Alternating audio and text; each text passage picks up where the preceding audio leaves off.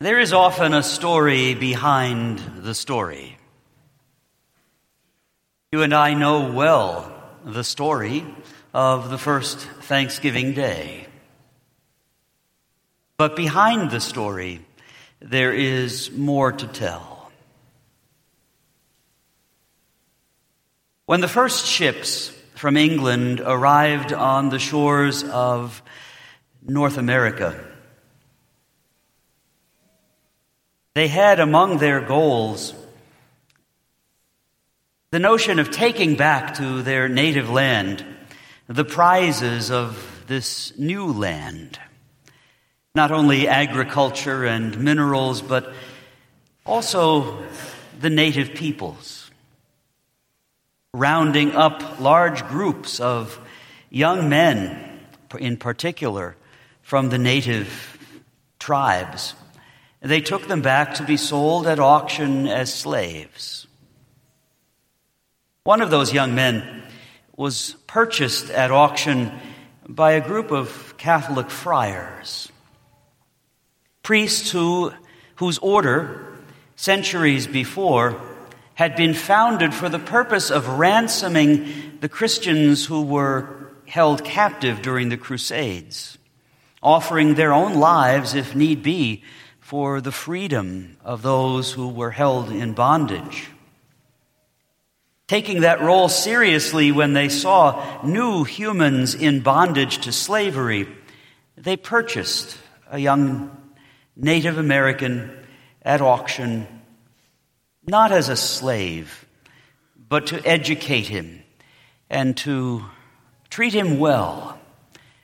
When the young man had grown of an age where he had learned the English language perfectly, where he had studied in the friars' schools and where he could live on his own, they allowed the young man to go free. He began to earn a living in England, but his goal was to return to North America. He bartered for passage on a ship. And when he came to the United came back to what, what is now the United States, came back to what later would be New England he found that his own native tribe had been decimated by disease. Probably smallpox or another illness borne by the British who had come over on their ships. But this young man, so eager to return to his home, his family, his friends, discovered there was nothing left. He stayed nearby. He found a home with another nation of Native Americans who took him in. But a few months later, he walked out of the woods into the very place where his own tribe and family had been, there to find more English. Those English had spent the winter, and they had found it the most brutal winter of their lives. More than half of those who came with delight and anticipation and eagerness to settle on new land found themselves starving and dying in the cold. More than half had not survived the winter. Those who had were quite ill. They were astonished to find a Native American walking out of the woods who spoke perfect English and not afraid of them, rather walked into their midst and offered to help. He taught them how to plant the ground and nourish the soil which would give life to native crops, including corn, maize. He taught them to fish and to use the remnants of the fish that they had eaten as fertilizer for the crops. And as autumn came around, they dreaded the second winter far less and decided to invite not only that young Native American who had taught them so much, but all of his friends to a dinner to give thanks. There is a story behind the story to each of us here today. We've come here through twists and turns, through nooks and crannies. There have been surprises in life for each one of us to bring us to sit in this pew this morning.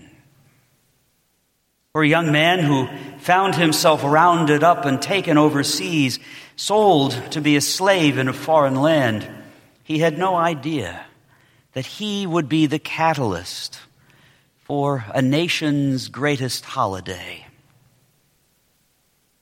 Those who served, who, who survived rather, the first cruel winter had no idea that a young man would walk out of the woods schooled in their own language to teach them the ways of the land.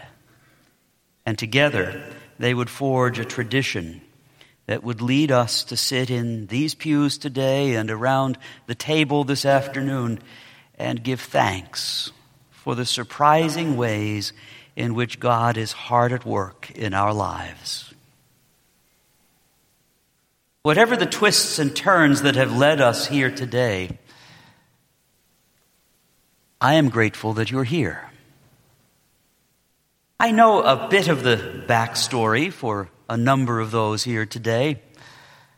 As I come to know you more, the more I appreciate the, and wonder at the grace of God, hard at work in the lives of so many here today. For my part, I count it among my greatest blessing from God to have been assigned to this parish. And on this Thanksgiving Day, I give thanks to God for the gift that you are, not only to me, but to one another. As I have said so often, I say again, from the depths of my heart, this is a parish filled with saints. And each saint sitting in the pews today has a story to tell of how God brought them through the twists and turns of life right here today. May we never take for granted the grace of God that works in surprising ways, but always keep our eyes open to see what wonderful surprise the Lord has in store for us next. Knowing that just as a young man who found himself torn from his friends and family and just as those who barely survived the first, their first winter on this continent, the rest of the story isn't yet written. And the way God will bring us together and weave a tapestry that tells our stories in ways that are wondrous and magical, mystical, remains for us to, to see. God's ways are both captivating and entertaining.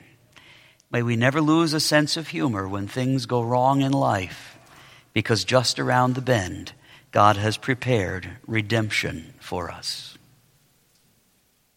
So, as we consider the story that gave us thanksgiving, may it be for us an impetus to renew our thanks to God for the ways He has brought redemption into the moments of darkness in our lives.